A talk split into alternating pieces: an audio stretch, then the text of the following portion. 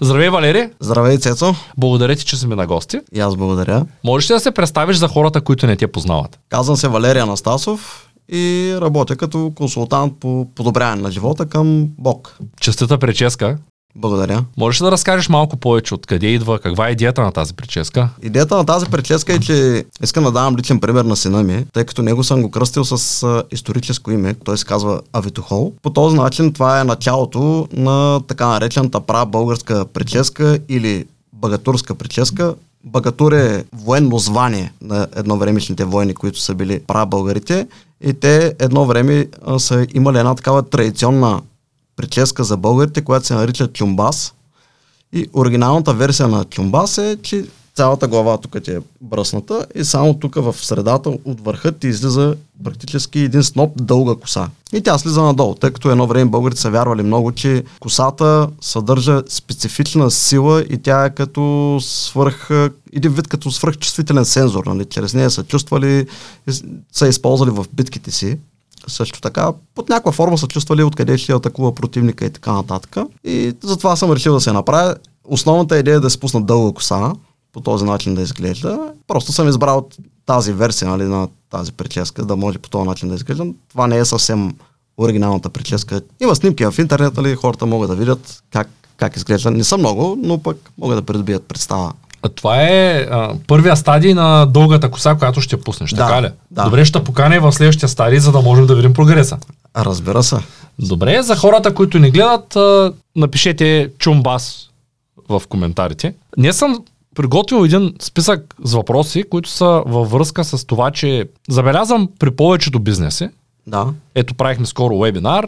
В вебинара казах, че отивам да се взема колата. Те казаха, че ти е готова. В сряда вебинара беше в четвъртък, сега сме петък, още не ми отговарят, аз не знам дали тя ще бъде готова. Забелязвам при повечето бизнеси и при хората, които делегират бизнес и хората, които участват в него, че нямат никакъв график. И тъй като знам, че ти си от хората в екипа, които имат най-сериозен и най-стриктен график, днес съм подготвил въпроси в посоката колко е важен графикът за бизнеса, колко е важен графика и за търговеца, тъй като ти си търговец в нашата компания, но като цяло бизнес и бизнесмен и, и човек, който делегира процеси без график, не е възможно да ги направи оптимално.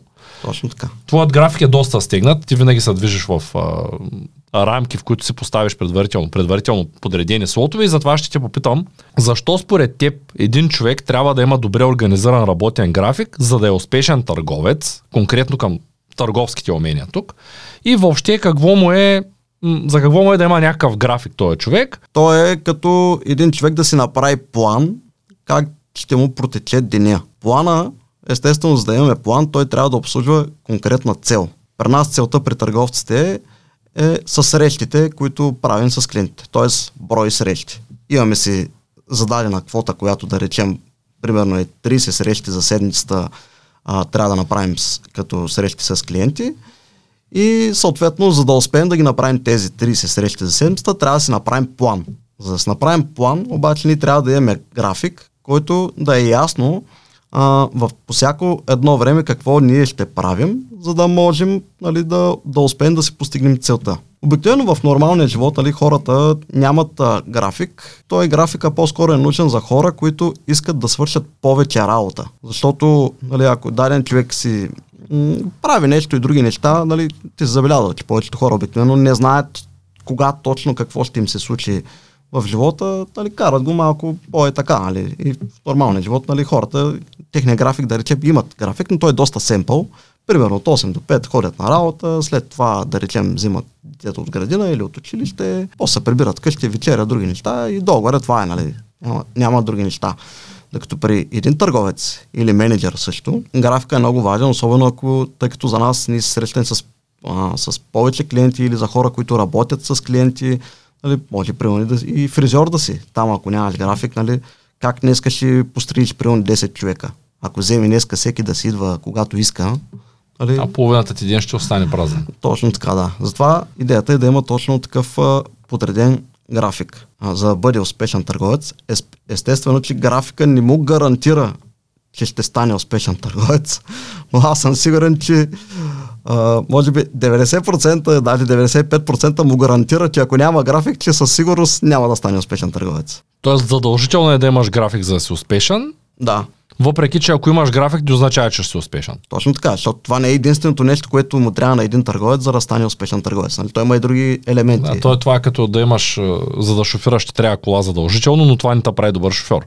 Точно. Тоест без кола не можеш да шофираш, Точно няма така. какво. Какво би се случило с един търговец, ти го загадна, но какво би се случило с един търговец или менеджер, ако въобще няма график? Нали, виждали сме такива хора, в момента аз страдам постоянно от а, различни агенции, с които работя, различни бизнеси, с които работя, които наистина а, лично мен много ме дразни това в по-голямата част от хората, които правят бизнес в България. А, да, ще се обаря. Или да, другата седмица ще ви пиша. И няма никой. И това другата седмица какво означава? Нали, Тоест другата седмица, може да е в понеделник, може да е в петък, е, някакъв час. Нали? Тоест, виждам, че повечето хора не могат да го спазват. И е много, много интересно, че по-голямата част от големите компании дори нямат график. Имат само служителите кога отиват на работа и кога свършват работа, но график нямат. Какво би се случило, ако един от нашите търговци, да речем, няма график? И това, което ще му се случи, че ще има слаби резултати. Неудовлетворителни. Или те може да варират от нулеви или до много слаби. Той просто самият човек няма да се чувства а, удовлетворен. Причината за това е естествено, че той просто, когато е неорганизиран, неговата активност ще е много малка. Разбира се, то когато и човек и има график, много е важно и той как е подреден нали, като цяло, но но да, слаби резултати ще има или никакви, той няма да се чувства удовлетворен, тъй като търговците в повечето случаи а, има търговци, които се работят на заплата плюс процент, но има търговци, които се работят изцяло само на комисион и т.е.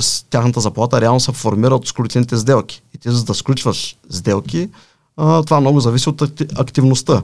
Активността идва от там, т.е. за единица време ти да успяваш да свършиш колкото може повече работа, с повече клиенти да се срещнеш, да си по-организиран нали, като цяло и въобще трябва да мислиш как да си събран, организиран и да може за днес а, примерно да направиш 10 срещи. Добре, в тази връзка, тъй като сега гледат много хора, Да. те, част от тях надали ще разберат, като казваш график, график. Можеш ли да обясниш лесно ли е да се структурира един график и по какъв начин ти структурираш твоя? Съвсем е така с твои думи. Да. Как се структурираш графика, каква апликация използваш, лесно ли е да се структурира графика, на какъв принцип го правиш? Търговецът, за да бъде успешен търговец, той има различни неща, които трябва да изпълнява през деня.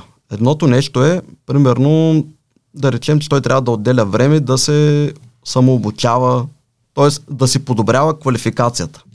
Било то в посока на уменията му, било то в посока на компетентността за продуктите, които продава или услугите. Това е едното. Второто, което е, а, трябва да отделя време, да речем фиксирано, което да си оговаря срещи с клиенти. Хубаво е това време да е, да е фиксиран слот. От, да речем от 10 до 12 ще си оговарям срещи с клиенти. Правя само това. Другото, което е, трябва да има слот за провеждане на срещи. Тоест, да речем, примерно от 1 до 6, примерно, правя срещи с клиенти. И с единия клиент, да речем, съм от 1 до 1,5, втория съм от 1,5 до 2, с третия от 2 до 2,5 и така до 6 часа, докато свърши работа. След което, като сме правили срещи, за да можем да се подобряваме, нали, това са допълнителни стъпки, които са важни един търговец да ги изпълнява, ако иска да бъде успешен търговец, е да отделя време да си анализира разговорите, които е провел с клиентите. Това е с цел да може да си подобри неговите търговски умения. Дали, е- дали е успял да чуи правилно а, клиента какво го пита или какво иска от него, дали го е слушал внимателно или се е разсеял, или е нали, допуснал някаква грешка по време на разговора. Нали, случат са най-различни неща и за да може а, разговорите с клиента, нали, това е има едно умение, което наричаме активно слушане. Анализирането на разговори просто цели да прави това, да, да подобрява нашето умение за активно слушане. Разбира се, в графика присъстват и абсолютно всички други задачи, които а, ние си имаме като в, а, в живота. Тъй като в живота ние не сме само търговци или менеджери, ние сме и родители, а, съпрузи, нали, имаме най-различни такива задачи, вместваме си ги и тях. Аз дори в моя график съм си вместил и обяда, да речем, от кога до кога обядвам, от кога до кога вечерям, от кога до кога правя физически упражнения, медитация, примерно, Всичко, всичко. Твоя график има всичко. Не е ли малко натоварващо? Аз имах един период в живота си, в който до такава степен се бях глобил всичко да се записвам и да анализирам, че да речем, когато ми звънеше половинката, при да ми звънни бях казал в, от тоя до този час диапазон съм най-заед, тогава се задава и въпроса а, колко е важно. Ако не е много важно, ми пиши съобщение. Ако е важно, ми се обаждай. Нали, за да не ме прекъсваш, защото знаеш колко е трудно някой като те прекъсне. Да. И после трябва да се върнеш обратно. Ако правиш някаква отговорна задача, трябва да почнеш да мислиш. Ако uh-huh. пък говориш с клиент, забравяш какво говориш. Тоест бях се спрял втората линия на телефона, за да може, а, като говоря, да говоря. Иначе да. в един момент почва да ми пищи в ухото. Има хора, на които като им затворя 2-3-4 пъти, те продължават да ме набират. В един момент дигам на тях, оставям разговора. Нали, тоест, но все пак не е ли малко тая крайност да всичко да ти е в график. И обяда да ти е в график, и закуската, и списане да ти е в график. Не смяташ ли, че е малко прекалена, по принцип? Защото аз с времето осъзнах, че при мен, специално при мен е много тежко това нещо. Аз до ден днешен всичко ми е в график, дори обяда ми е в график. И също така той е хибриден обяд. Тоест, ако да кажем ти пътуваш от Пловдив за Ньоф и Трилски и ми се обариш инцидентно, защото искаш нещо да говорим, графикът ми е пълен, моя обяд е лилав, това означава, че мога да те поканя на обяд. Да. Тоест имам един час, в който съм предвидил, че ако е нещо много важно, адвоката се обади, счетоводителя, щупе се зъб, нали, мога този обяд да го направя с някой друг да си говоря или да отида на лекар или там достатъчно дълъг е да мога да, да хапна за 15 минути, да мина през заболекар, нещо е такова. Нали, да. Тоест, с, с идеята да имам и заетост, и възможност да включа някой по инцидентно, е да кажем минава през града по спешност. Но все пак не е ли натоварващо това за повечето хора според теб? Всеки човек може да има различно преживяване, според мен, дали е натоварващо или не. А, зависи какъв му е фокуса на човек. Ако фокуса му е да свърши повече работа и търси варианти, графика определено е начин да си подреди нещата, живота и всичко, за да успее да свърши повече работа. Ако човек просто си прави график, не знам, що да си прави график, примерно, може да му се отрази натоварващо това нещо. Аз предпочитам да имам график, защото, примерно, аз имам стритен график от понеделник до петък. Тогава съм приел за себе, че съм на работа, дали, моят ден е работне, да речем 12 часа, примерно. Аз ставам страната в 5.30, нали, имам предвидил съм си абсолютно всичките задачи и така ми е много по-лесно. Събота и неделя съм си ги оставил като свободни дни, там нямам график или той, ако има нещо там, някакви задачи да свършат, те са много минимални. Тогава просто това време съм го отделил за семейството ми, а, което е и общо взето, нали, на жена ми тогава съм казал, роб съм. Твой код кажеш, правим където кажеш, отиваме, който искаш, действаме и какво трябва да правя, нали, го правя, тогава оставам на нея, нали, тя да тя да менаджира с едно ангажиментите си спрямо моя и така нататък. През останалото време тя знае примерно, че от понеделник до петък просто съм, съм доста ангажиран, нали? И едно семейство, аз мисля, че все пак, тъй като вкъщи аз съм човека реално, който работи, изкарва доходите и така нататък, аз трябва да имам осигурени условия, за да мога да си свърша работа и да донеса доходите, които са необходими за семейството, за да може да се издържим. Защото ако ме занимават с, постоянно с гледай детето, децата, правя някакви други неща, чисти, примерно, или, или каквото е там, някакви други такива задачи. Ми се накъса, задачи. Бит, битовизма, просто ще ми се разкъса изключително много графика и така по този начин аз ще стана много слабо ефективен, но там нататък ще ми паднат резултатите, ще ми паднат доходите и никой няма да е щастлив от това, нали, накрая, особено, защото, нали, като парите, като не стигат къщи, знаеш как е, нали, просто никой не... Идват другите проблеми. да. Добре, ми в тая връзка, малко ще отклоним от графика, т.е. ти вярваш, че е по-добре мъжа да изкарва парите, а, жената да, да върши тази работа, която е женската. Някои я наричат женска, други я наричат домакинска. Нали? Да. Или, или по-скоро, поне при вас е така, т.е. ти, защото вие имате и малко дете, да. Тоест, ти работиш, а тя се справя с децата, а пък се отендира с семейните дни. Да. Така сте го решили. Ами така сме го решили, просто така и, и ми се налага да бъде. Те повечето хора, между другото, са така. А, сега, а, то по принцип а, жените, нали, те като цяло, може би се забелязало, че те не искат нали, да да работят, да ходят на работа и така нататък. Тяхната основна идея по принцип иска да занимават да, да се отгледат децата, което е съвсем нормално и съвсем правилно. Напоследък забелязвам, аз затова и питах, напоследък да. забелязвам и друга тенденция, в която ето един от нашите колеги скоро ме сподели, че а, жена му искала да се преквалифицира mm-hmm. и той затова трябва да работи с 2 часа по-малко на ден, за да може да гледа децата 2 часа повече, той, mm-hmm. за да може тя да учи, защото тя искала да отиде на работа, понеже е било омръзнало вкъщи. Така че най-вероятно го има и другия сценарий, в който жената казва, аз искам да работя колкото да. мъжа. А, Да. но при нас поне не е така. Нали? Аз забелязвам, че по-голямата част от хората в компанията са точно както си организираните. Събота и неделя са за семейството, да. през седмицата е за работа. Трудно ли беше да свикнеш да работиш с график? Тъй като през живота си съм срещал доста хора, които са се опитвали, но голяма част от тях не са успели да направят това нещо с графика. Не е много лесно. Истината е, че това е навик, който като всички останали навици, когато е нов навик, знаем, че той отнема време а, да се изгради в нас. Да имаме график и той да, да го спазваме и, и така нататък, това е навик за дисциплина. Дисциплината знаем, че във всяко едно отношение в живота е, много е важно да я имаш. Нали, а, им- има една приказка, колкото си по-дисциплиниран, толкова си по-свободен, толкова по-свободно живееш. Графика просто е инструмент, който възпитава да станеш по-дисциплиниран.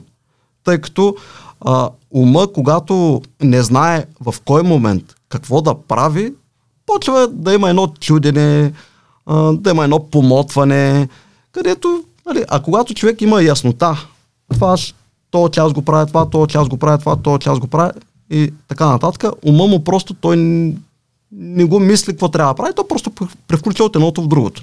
Сега, разбира се, тук може да има едно друго нещо, което а, да речем, при нас търговците, примерно, така съм го срещал и при себе съм го имал и при другите търговци, има, да речем, в графика някои задачи, които може да са неприятни, завършени. И да речем, понякога нашия ум измисля така, или егото ни, или ума ни, така да го кажем, измисля нещо друго, което да речем Точно да е в този момент е по-важно.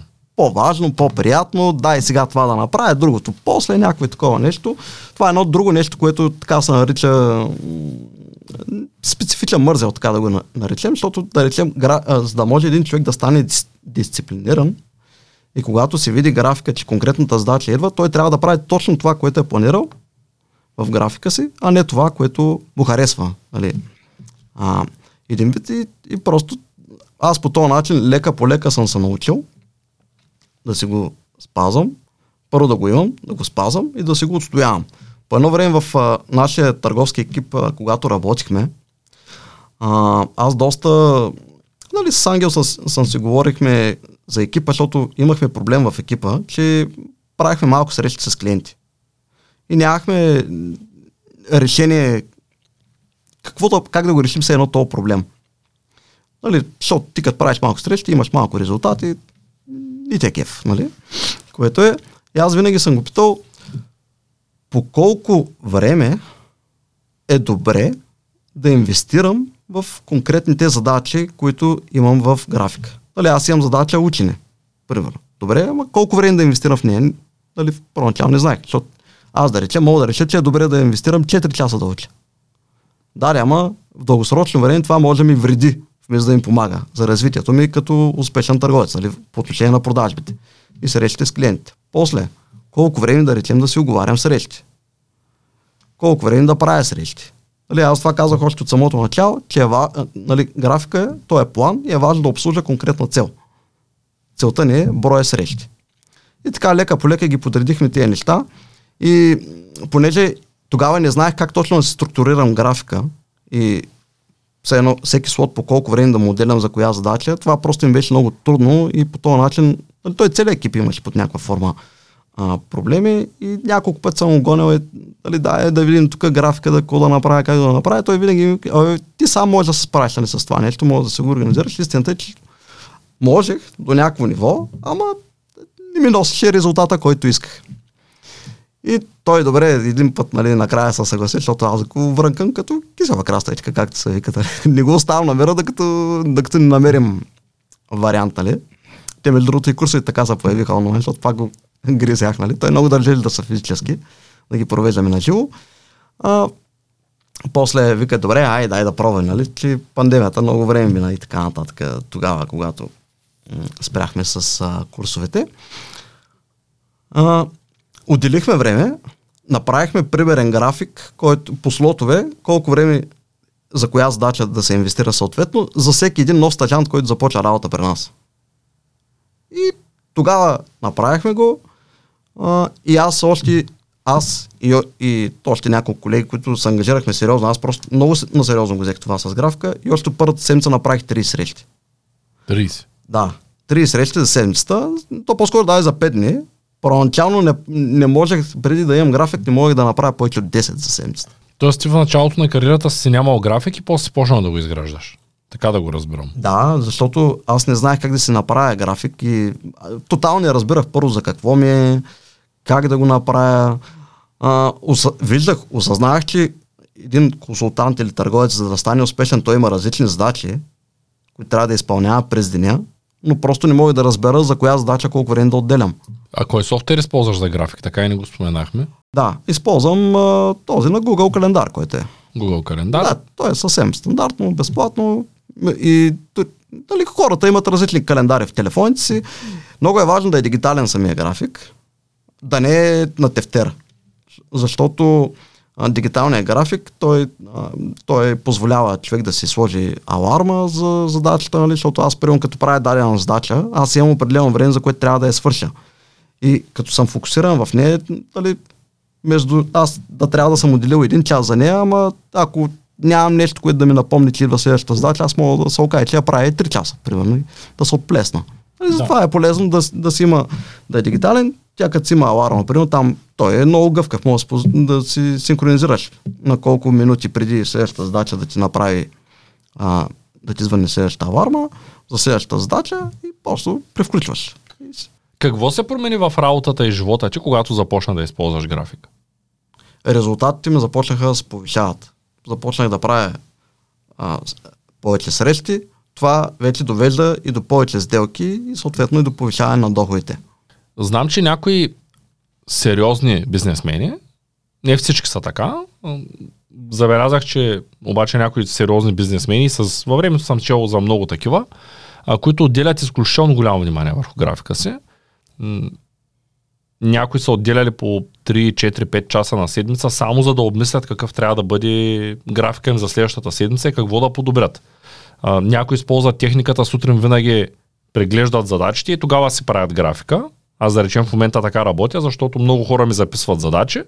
Сутринта виждам кои мога да свърша аз, кои мога да ги дам някой друг да ги свърши, за да не губя от моето време, Да. за да мога, а, въпреки че съм против това да станеш робот, т.е. против съм а, да не можеш да стигнеш до там, че а, да си пуснеш пералнята сам, да си купиш храна, защото в един момент ти изгубваш човешкото себе, се ставаш робокоп. Някой ти чисти, някой ти готви, някой ти пазарува, някой ти мие колата, някой ти гледа децата и в един момент ти какво правиш? Работиш. Еми да, ама то всъщност за мен живота е да мога да свърша всичко, което искам сам. А пък аз искам да мога сам да си спира чорапите, да речем. Тоест не е чак да. толкова лошо, но mm-hmm. в тая връзка можеш да ми кажеш кое е най-правилно според теб а, да се включи в един график и кое е най-правилно да, да не се включва в графика. Тоест, А, ами първо тръгваме от там, че графика е важно всеки човек да си го направи така, че да му е удобен. Нали, да се вписва с всички негови там нали, принципи, начин по който живее и така нататък. Нали, Защото той не е идеята да си направим графики, да се чувстваме под някаква форма ощетени или нещастни и така нататък. Да, защото аз забелязвам, че прекарането с графика води до тия проблеми. Е, Да. тия аномалии, в които заед съм до 6 часа, не ми звъни, а, или нямам време в момента, няма го в графика, ми днеска няма да отида или къде си. Да. В един момент почваш да, да се чувстваш притиснат, защото виждаш, че нямаш време за определени неща. Той графика, по принцип, когато го правиме, той не ни гарантира под някаква форма, че все едно ще успеем да си извършим задачите за деня, за деня защото понякога се случва, че, имаме, че се появяват извънредни събития, които са изключително, как да кажа, спешни и важни. Примерно аз, както съм семейен човек, да речем, аз имам работа, работя, обаче и съм си записал в графика какво трябва да върша, обаче изведнъж представиш, че ми звънат от училище ми казват, вили, те ти повръща много тук. Тела го вземи. И трябва да обърнеш внимание на това. Да, и тогава в този случай Приоритета графика, се променя. да, графика, каквото е имало там, ако имам срещи, други неща, нали, отлагам ги просто. Е, да, разбира се, ако тръгне да горила вас, няма да кажеш на клиента един момент само да се премести отвънка и остави ми пожара вкъщи. Да. Нормално е. Да, Добре. точно така. Просто, нали, идеята за това е графика да си го направим да е удобен, да ни се вписва, не да се вглъбяваме в него като робокопи и така нататък, а просто на- наистина ни под някаква форма да се чувстваме комфортни. Просто казвам, че графика е важно да го направим, защото ако имаме график, най-вероятно ще успеем да свършим поне 80% от задачите в сравнение с това, ако нямаме график. Защото ако нямаме график, най-вероятно ще свършим 15% от това, което може да свършим. Човек просто много си оптимизира нещата и много му се повишава производителността, ефективността, въобще оптимизация, много неща се подобряват при него. Ако обаче подбере правилните неща за графика, как, как разбираме кое да включим в този график? Ами, Това е интересно, защото аз мога да се запиша кафе е един час, книга е един час, разходка е един час, пане е един час, обяд е един час и в един момент да се окаже, че имам графика, ама тогава си спомням каква ни е целта. Казахме, че графика е план. Само, че той трябва да плана обслужва целта. добре, т.е. първо виждаме каква е нашата цел, Да. спрямо целта какъв трябва да бъде графика като изграждане на графика и почваме да анализираме как да определим кое колко време отнема. Ами, зависи, а, сега за всеки човек може да е различно, кое колко време отнема, зависи от конкретната задача, защото сега, ако да речем, на един човек може да му отнема време различно, аз мога да дам примери с моята работа, която извършвам. Аз, примерно, да речем през срещите с клиенти, си ги правя да съм им по половин час. Защото съм видял, че това долу-горе толкова е полезното време и полезните неща, които си казваме с клиента. Оттам нататък нали, разговора под някаква форма почва да се разводнява и да става неефективен. Тоест, ако с- говорим си, почнем да си говорим някакви други неща, Странични които, неща. странични неща, които а, не са чак толкова полезни в а, връзка с, а, с разговора. Естествено, случва ми се, а, а, примерно аз съм си фиксирал да съм половин час, но с някой клиент мога да говоря 45 минути, мога да говоря 1 час, с друг клиент срещата може да е 5 минути, може да е 15 минути. Нали, има някакво усредняване, понеже то деца вика, нали, не може да го отсечеш е така с нощ да кажеш йок, така е, или сега, с някой клиент, ако трябва да продължите още 10 минути разговора, нали, ти му кажеш, свърши времето, там натискам ти червената слушалка и Тоест ти си имаш някакво време, което е буферно между срещите. не, нямам буферно време. Въпросът е, че срещите ми така протичат, че някои срещи са по-дълги, някои срещи са по-кратки. Имам срещи, които са 5 минути, имам Как срещи... разбираш предварително коя среща колко ще е дълга, за да можеш да се отделиш достатъчно? Ами, време? в- Защото ти ако се сложил слот от 11 до 11.30 Мгм. И в 11.30 имаш друга среща, то няма как да му кажеш чао на човека, обаче ако се окаже приказлив, тук вече има а, сериозно умение трябва да имаш, за да можеш, Мгм. като наближи времето, така да ги завъртиш нещата, че той да не се чувства все едно трябва да затворя, Да. обаче в същото време а, и да успееш да затвориш, защото има много приказливи клиенти. Ако аз се падна за клиенти, съм в настроение, мога да ти говоря два часа, какво правим тогава? Да. Това един търговец може да си го реши като така, ситуация или проблем. А, хубаво е още в самото начало на, на започването на срещата да фиксираме колко време имаме за срещата. Така по този начин няма да обидим клиента, че нали, след половин час нали, това не е времето. Естествено, ние можем да се оговорим. Да кажем, нали, виж, казахме в началото, че имаме половин час, нали, времето ни не стигна, дай да се оговорим да довършим разговора, еди си кога, нали, друг ден да се чуем. А, така по този начин не обиждаме човека. Другото, което е, а, човек може да се направи различните, понеже в нашата работа има различни типове срещи с клиентите в търговския ни процес и там знаеме долу-горе колко време отнема дадена среща. И аз знам, примерно, че тази среща, примерно да речем за курс, отнема 15 минути. Ако говоря за застраховка и ми е важно, примерно съм си определил, че в тази среща искам да направя и конкретно предложение, освен да, да поговорим с клиента дали има нужда от, да речем, застраховката. Първо проверяваме, има ли нужда, няма ли нужда. Ако установя, че има, има нужда, тогава да правя предложението и тогава една такава среща ми отнема примерно около 40 минути. Защото тя става малко по-дълга. Нали, имаме процес, да речем, който може да направим една среща, да видим клиента дали има нужда от продукта ни и ако има нужда да си оговорим следващата среща да направим конкретното предложение, може да ги смесим в едно. Зависи тук вече кой как му е по-удобно да работи в тази ситуация и кой доколко опит има да речем. Да речем някой да направи общ, една среща, нали, като първо, първа среща с конкретно предложение, обикновено може да го направи някой малко по-опитен търговец. Докато по-новите хора, да речем, ако някой нов човек започва сега работа, то, то за него по-скоро е препоръчително да се направи две срещи нали, по темата, тъй като нали, на самия човек ще му е по-трудно в разговора, тъй като е нов да за по-дълго време от, отнема повече време да установи човека дали има нужда или няма. Защото то, то нали, по време на едната среща знаеш, че много е важно какви въпрос задаваш. и то, де, викат хората, нали, трябва да са правилните въпроси, нали, за да можеш да стигнеш по-бързо до самата среща. Така че, за различните срещи, аз знам долу-горе коя среща, кой тип среща, колко време отнема и по този начин си ги фиксирам. Разбира се, случва ми се понякога да закъснея за срещата ми. За следващата ми среща. И винаги съм го казал това с клиентите, с които работя, особено с тези, които по-дълго работим. Те знаят, че дали, понякога просто съм в друга среща, не съм си довършил разговора, а, минавам в, а, да речем, другата среща. А, може да се случи така, че пък, а, да речем, имам оговорена среща, обаче пък клиента е забравил за нея. Защото аз си записвам графика а, имам среща кога, ама клиентите обикновено, те като нямат графици, не си записват, имат среща в 3 часа. Нали, някои си записват, някои не си записват, но в масови случаи не си записват. И, и забравят, нали, някои. И може и това да се случи така, да ми се отвори пък дупка. И да речем, ако предната среща, която е била 40 минути, и ми отнема повече време, в следващата, ако се окаже дупка, т.е. аз под някаква форма пак успявам да си вляза в времето всичко и да долу да се движа в, в, в графика. Добре, ти как проследяваш времето, кога е дошло за следващата среща? Ами, когато говоря по телефона, времето за следващата среща ми изпилка като аларма. Тоест 5 минути по-рано. И ти каза да кажем имаш 5 или 10, както го настроиш Да. минути време, да приключиш разговора. Ти знаеш колко време ти отнема да го приключиш. Да, аз съм си го направил на 5 минути, защото знам, че долу за 5 минути мога да затворя разговора. Нали? Да си оговоря друга среща, ако ми се налага да си оговоря друга среща или да кажа на клиента, че дали, така идва времето вече за друга среща, нали, която е, да може в тая посока. Това е начина, по който действаме. А какви са причините, поради които понякога не успяваш да се спазиш графика? Основните причини. Основните причини обикновено са изварените ситуации.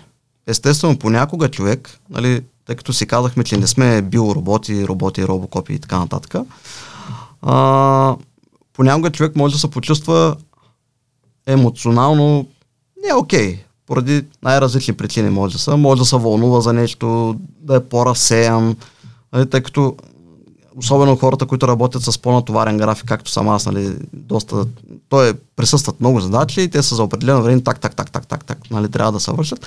Трябва да съм много фокусиран и концентриран нали, като цяло. Но има дни, които понякога съм така развълнуван. Примерно да речем, то месец, примерно ми се случи, бях награден, нали, съответно за постижение с а, един лаптоп, а, което и за мен това беше някакво голямо вълнение, което аз тогава ми се случи в него ден, че 50% от задачите в графика просто не можах да си ги случа, да си ги свърша заради едно такова преживяване, защото а, Дигнати, дигнати настроението и дигна ми настроението, някакси, някакси много време прекарах в мислене на това, така удоволствие, удовлетвореност, нали, и такива неща. И просто тогава в него ден така а ти се не си го очаквал това, така ли? Награда, награда да получиш. Ами да, не го очаквах, защото ам, месеца, докато не свърши месеца и докато не излезе класацията, нали, аз нямам предварителна информация дали ще взема. Тоест, първо, аз за целия февруари работя, работя, работя, работя, работя, но, но не знам дали съм първи, втори, трети, десети, нали. Да, т.е. това е като да в момента да караш ски, обаче накрая като приключиш с минеш през флагчето да ти кажат времето. Да, Нали, ти Точно реално така, да. минава месеца, обаче не знаеш скоростта на до останалите. Да, не, просто не знам кой, кой къде се е класирал и това го разбирам на първо число. Сутринта да речем, отварям, гледам, а, първи съм, супер. И тогава нали, идва едно такова голямо вълнение. И тогава просто не успях да работя. Другото, което е, са така наречените извънредни ситуации. Непланираните неща, обаче, които са много важни в момента да обърнеш а, внимание и така. А как се справяш с тези хора, които не може да се нямал такива клиенти, които Да. ти правиш си някаква оговорка с тях, те се появяват един час по-късно, извинявай, или пък един час по-рано, аз малко подраних тук какво стана, нали, чакам та. Мгм. Какво правиш с тях? А, това става за въпрос за физическа Ами, има, среща. Има ти среща по телефона в 3, ама Да. те ти звънят в 2.30. Или пък не дигат в 3, обаче се сещат в 4 да ти върнат обаждане.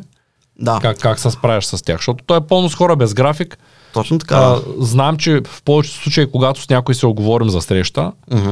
а той се спазва, Да, но не може да се няма от такива ситуации, в които просто човека да не, да не може да се справи с това нещо. Той дори да иска, ако не е свикнал с това с графика, дори да му кажеш вторник в 10, той идва вторник, той не знае, че имате среща в 10. случва ми се, разбира се, то това си е част от работа, няма как да не се случва.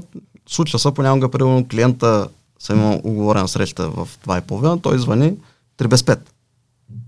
И аз просто вдигам телефона, казвам здравейте, той казва да, да, за среща не, аз тук примерно забравих тук, или не си чух телефона, или каквото е станало там. А, а, от сега удобно е, примерно, той ме пита да говорим и аз казвам, ами за момента не ми е удобно, тъй като аз съм отделил време от 2.30 до 3 часа и просто имаме 5 минути реално до, до започването на следващата среща. Можем ли да, да я оговорим за еди си кога? Тогава си отварям графика на телефона, календара и гледам а, кога имам свободно време. И ако знам, че да речем, примерно, имам от 5 до 5.30 празно място, празен слот, тогава му казвам, виж, удобно ли е, примерно за 5 часа си чуем, защото тогава съм свободен, мога да, да отделя половин час да поговорим, а ако и на, на него или на нея е удобно, се оговаряме и си говорим тогава и се продължаваме. То, то няма нищо лошо в това, в края на крещата.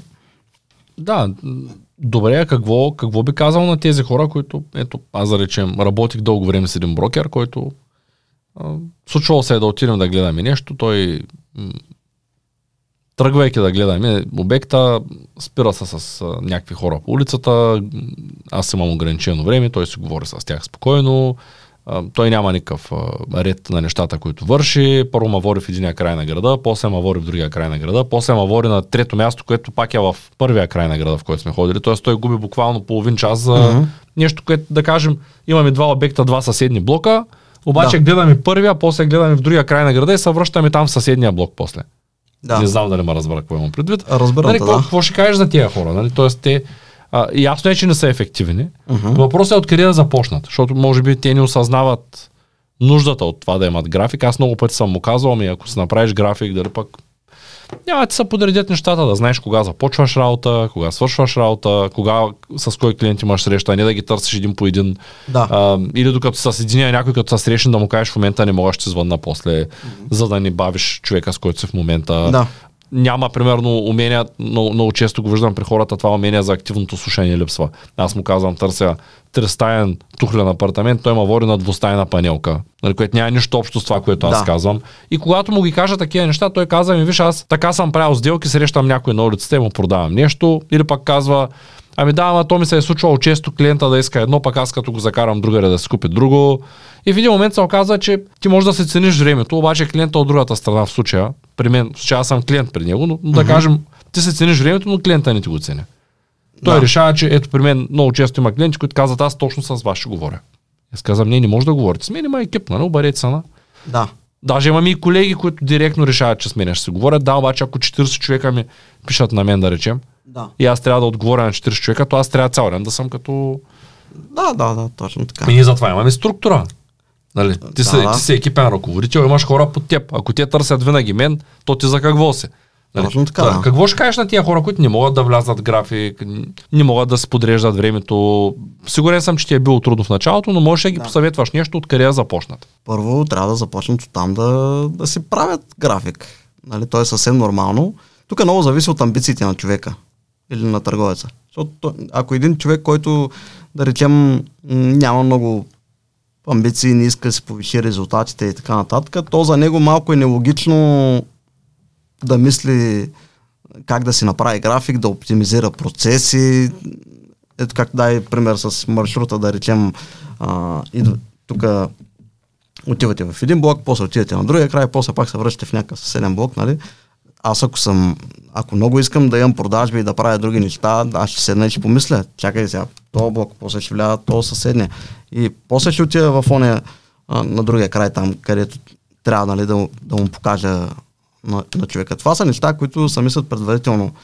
А, е хубаво да се мислят. Ако, пак казвам, това е в контекста на резултатите, които искам да постигнем. Не искам да постигна никакви резултати. Естествено, че ще ми е или ако ми е все едно за резултатите, то ще ми е все едно и за работа, нали, долу И така. Добре, ти как се приоритизираш нещата в графика? Приоритизирам си ги, наблюдавам примерно кога, а, кога мога да работя, да речем, с клиенти.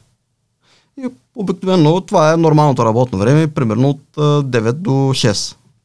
Това ми е време, тъй като нашата работа, ние като търговци, това е много важно, нали, да прекарваме максимално повече време в работа с клиенти.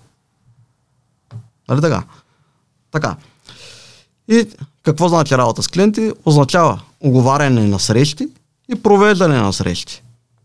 Останалите задачи, учене, а, анализ на разговори, административна работа, примерно, нали, си водим бележки, да речем с кой клиент какво сме си казали, как, там какво сме се разбрали, оговорки и други неща, така да го кажем, административна работа, тези неща се ги вместваме в време, в което а, обучение на екипа също, нали, ако има, който има екип и, и го обучава, също може да го вмести във време, което е извън работно време с клиенти. Аз на моя екип, примерно с които работим, срещи, които си ги правим с тях, си ги правим извън работно време за клиенти.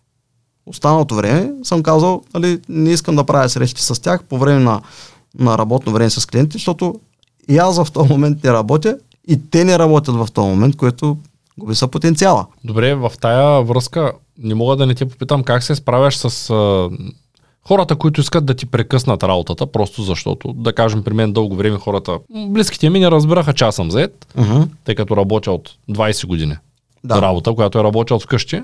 Да. И без значение аз дали съм зает или не, просто влиза някой в стаята и казва, дай да обядваме. Или отиди до магазина. Или направи еди си какво. А, как се справиш с това нещо, да, да махнеш това, което те разсейва? Mm-hmm. Как, как се справиш с това? Аз да кажем, съм се спрял втората линия. Всяко е вкъщи, да речем семейството, вкъщи, примерно с моята съпруга сме се разбрали.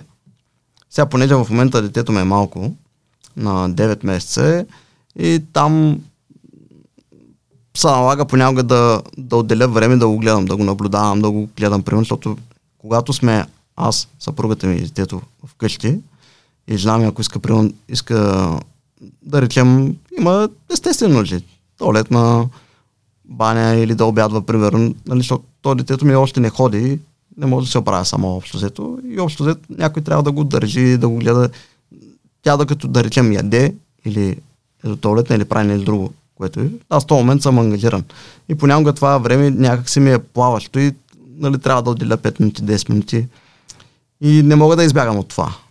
Просто го правя, нали, защото аз аз като аз имам различни роли в живота. Аз съм баща, нали, търговец с други неща. Не мога да кажа, виж, да, прави Ти си на пауза, аз в момента работя, спасявай се. Да, нали, няма как. Да, Иначе, добре, до когато си вкъщи, да, когато не си вкъщи. Ами то, ако не съм вкъщи, нали, детето ми няма как да ме ангажира. Сега, като съм тук, примерно с теб и си говорим в момента, жена ми, нали, каквото да ми кажа. Неволята. Не мога... Просто не може от другия край на България да, да свършиш работа. Ами да, аз не мога да реагирам. И да искам да помогна, как да помогна. Нали? Освен да се обадя по телефон да направим нещо, Добре ли е да се слагаш почивките в графика? Защото знаем, че почивката е част от работата. Много да. хора забравят да се почиват и в графика mm-hmm. няма почивки. Или много хора се чувстват виновни, ако им останат mm-hmm. някои се чувстват виновни, ако им останат задачи, които не са успели да свършат и почват вечерта след 5 часа или след 6 часа. Или, т.е. свършваме графика, обаче се казва, се казва то, да, тук две-три неща са натрупали, днеска ще ги оправя, да не се чудя къде ги сложа. Да. А, смяташ ли, че това е правилно и как точно ги правиш тези ами, неща? Сега аз в моя график чак почивки не си слагам, но ако на някой му е важно да се слага почивка, нека се сложи. Поне да знае отколко доколко примерно ще почива. И от през другото време пак влиза в боя. Да, имаш ли медитация в графика? Имам, да. Тя е рано сутринта. Тоест имаш медитация. Какво казваш? На, на какво казваш рано? 6 часа сутринта. Аз ставам, примерно да речем, 5.30 или 6 без 15, като се поправя това нова кафе, а, и 6 до 6 половина ми е медитация. А планирай предварително. Какво означава за теб? Колко по-рано планираш предварително нещата, които... Ами аз моя график, той, тъй като е рутинен, а, съм, нали, аз не си играя всеки ден да го планирам и да го мисля. Обикновено го правя, да речем, веднъж а, седмично. Защото аз като си го правя, си го правя за седмицата или той ми е повторявам. ако примерно искам да вкарам нещо ново, търся вариант, защото преди да речем не тренирах. И не, че обичам много да тренирам, ама така взех да осъзнавам, нали, че, че, че е хубаво да отделям време за това и да ми се налага така нататък. А, тогава прецених, че е хубаво да, да отделя един час, примерно, за тренировки. И почнам да мисля къде да го вместя този един час в, в графика си. Това е нещо ново. Съответно. И пак търся време, където да е а, извън работно време с клиенти. Добре. А, как успяваш да, да се справиш с... А, ето ти казваш, понякога се налага да гледам детето. Обаче жена ти оставя детето за малко, 3 без 10 я става 3, 3 часа имаш среща, детето гледаш, Mm-hmm. почва 3 часа. Трябва да Да. звъниш. И най-вероятно звъниш. Не може да не ти се е случвало. Да. Детето е при тебе, ти трябва да звъниш. Аз редовно говоря с четворители, адвокати, бебето реве, ние си говорим, или с ачката, там нещо правим. Децата бягат край него, превземат пералнята, примерно пералнята бръмчи, децата бягат, ние говорим, защото имаме работа. Да. Та в тая връзка, ти как се справяш с това да не мултитаскваш, да не правиш повече от една задача едновременно? Имаш ли някакъв а, свой собствен начин да, да кажеш, окей, край. На, на този човек ще му кажа отпада, за да гледам детето. Или пък на детето ще го сложа тук, ще го гледам и ще говоря едновременно, с риск нищо да не направя. Нито срещата да проведа, нито детето да гледам като хората. То, то въпрос е, то е различно. То много зависи колко е голямо детето, примерно, ако си говорим за детето, защото ако да речем едно дете на 8 години, то със сигурност мога да се оправя само и няма нужда от мене. Под някаква форма да го наблюдавам. А, съответно, колкото до семейството, примерно вкъщи, жена ми, тя знае, нали, като чуе алармата от календара и така нататък, тя знае, че аз имам много задачи, които трябва да върши, а най-вероятно е среща. И обикновено са организирани, защото тя идеята е, нали, вътре в къщи, в семейство, нали, да си говорим и да сме си взаимно полезни. Защото пак се връщаме на това, че ако, искам, ако искаме да се развиваме финансово да ставаме по-добре и така нататък, това означава, че аз под някаква форма трябва да намеря начин да си увелича доходите, да... И, това е свързано с работата ми. И аз трябва да имам условия, за да мога да работя. Нали. И затова пак се връщаме на това, че нали, ако просто ми го тропна детето е така да го оставя да го кажете, ето гледай го, нали, тя, тя, те, те условия се, раз, се развалят. А, за мен това почва да ми пречи и в един момент а, губи се потенциала. Нали? Потенциални сделки отпадат или срещи и други неща. Въобще почва да се бае всичко назад, което дългосрочно не е добре. Затова е хубаво а, да се разберем с половинката ни, как ще функционираме и така нататък. Аз затова съм ги оставил тези дни, събота и неделя. И тогава не правя нищо. Казвам, свободен съм и затова казвам, ставам нейн роб. И тогава тя може да каже да правим каквото иска тя. Да, нали? ти си казал, че тия два дена са без работа. Добре ми, имаш ли такъв отделен списък с задачи? Да Мгм. кажем, аз имам а, разреден график напоследък. Да. Нали, какво ще, малко ще уточня какво означава разреден график. Да кажем, мога да свърша 10 неща, да си ги сложа за по 30 минути, което е 5 часа. Обаче аз ги слагам тези 10 неща в рамките на 8 часа. И си оставям между всеки един слот, така да го нарека, тъй като не ми идва думата на български, ползваме го през целия подкаст. Оставям се бели полета. Те бели полета, отделно имам апликация Google Keep, Да. в която се слагам, а, приоритизирам се нещата, такъв чеклист Мгм. от най-важните към по-малко важните. Да. И когато остане време, т.е. ако свърша срещата по-рано, ако да кажем човека не ми дойде на среща или ето ти сега днес подрани малко Да. и си имаш най-вероятно и ти такъв чеклист, не знам дали имаш, който почваш да звъниш на хора, които чакат да им звъниш, задачи, имейли, на които трябва да отговориш, някой от екипа ти е писал, влизаш в Viber, гледаш съобщенията, Да. такива неприоритетни неща, по-малко приоритетни или пък по-приоритетните. Имаше такъв списък с а, допълнителни задачи, които стоят без точно обособено време или по-скоро не си фен на това нещо.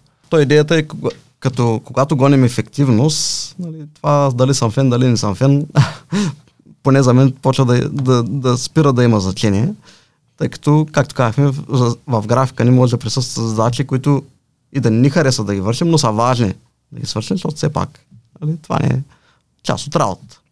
Имам такива задачи и да, те, те са в а, там тези празни пространства, да речем, които една среща, Чеклист. примерно, ми е отпаднала, започвам да си ги върша, да си ги записвам, нали, защото аз често, примерно в срещите малко, като, даже като ме е по-нагъчкано, тък, тък, тък, тък, от- затварям един телефон, звъна в другия, на следващите клиенти и така нататък. Имам примерно случай, не успявам да се запиша абсолютно всичко, а, което съм си казал с клиента, но, но не го забравям, нали, което е. И то, това са и такива моменти, които да речем пък се случи, отпаднем едната среща по някаква причина, клиентът, да речем, примерно, може да хората примерно, се разболяват или нещо друго извънредно и са. Чуваме само каза човека, виж, нали, объркаха се нещата при мен, не мога. И аз тогава почнах да си ги записвам. Гледам си в календара задачите, клиентите, да си планирам други задачи, нали, за, като срещи, оговаряния, така нататък с клиентите. Винаги имам какво да правя. Затова е полезно човек обикновено да има винаги повече задачи за вършене, отколкото нали, там е в графика, за да може в такива моменти да не се чуи какво да прави и да, да седи така и да чака времето да мине, а да има какво да върши, за да може да му се оптимизират а, нещата. Истината е, че не всеки може да се задава да бъде самоинициативен и да си поставя сам задача. Аз го забелязвам и при нашите хора. Mm-hmm. Често работя с такива, които не могат да си сложат задачи. Чакат някой да дойде, да ги побутни да каже, ми виж, напред това, това е, това и това. Да. Нали? И обратното, понякога ума работи доста разхвърляно, да речем аз съм от тия хора. Mm-hmm. А, съвсем спокойно мога да измисля хиляда задачи в момента, днеска, Да. от които 900 ще са изключително неефективни. Тоест, мога и без тях да мина. Да. А, 50, да кажем, ще са що горе важни. Тоест, може с тях, може и без тях. Може Да. би с тях е по-добре. И едва там 2-3% от тези задачи, 20-30, ще бъдат наистина много важни. И моят списък винаги е бил специално за чек-листите. Да. Те са били на 3. Много важни, не толкова важни и изключително безмислени. Обаче, Да. въпреки всичко, аз ги записвам, защото понякога остава време да ги прегледам и оттам ми излиза идея какво друго да свърша. Да. Нали, и, и забелязал съм, че ума на всеки работи по различен начин. В повечето случаи хората постоянно ходят в миналото или в бъдещето. Да.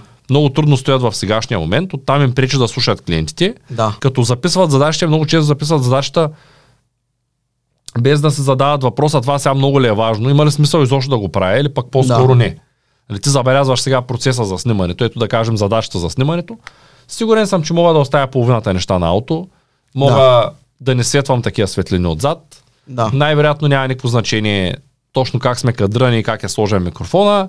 Може би няма значение тук има ли поставка или няма поставка, но това са едни излишни, за някои излишни 20 минути, за мен са 20 минути, в които ако не го направиш, се чувствам зле, защото ще си кажа, ми не дадах всичко от себе си. Можеш да отделя 20 минути и да е. Да. Нали, то по тая логика можеш да дойдем и по къс ръкав да си говорим. Няма никакъв проблем. да, може по, джапанки. по пижама, примерно, Да. кой както му е готино. А, въпросът е, въпросът е нали, кой какво иска да постигне. И, и в тая ситуация ти а, имаш ли някакъв филтър, през който минаваш всяка една задача, преди да я запишеш графика? Ами филтъра ми, е, както споменах по-рано, това ми е единствен филтър. В работно време с клиенти ли е или извън работно време с клиенти.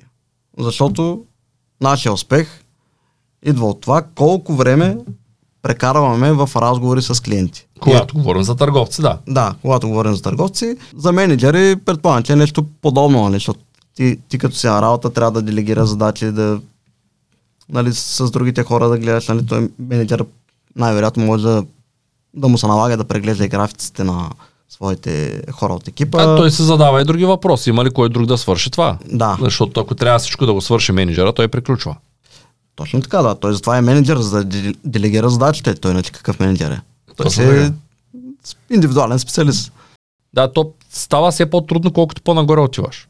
Точно така, да. И то, това е причината повечето компании да се провалят. Защото тия, които отиват нагоре, в един момент поемат толкова много ангажименти, че не могат с нищо да се справят. Еми да, и като не могат да ги подредят, примерно, то затова графика е вид оптимизация, в която той ти помага просто да по-бързо да се организираш и да действаш, да свършиш някои неща. Добре, много ти благодаря за подробната информация, която даде. За хората, които гледат, искам да спомена, че можете да се запишете на следващия курс по търговски умения, който е в описанието на видеото.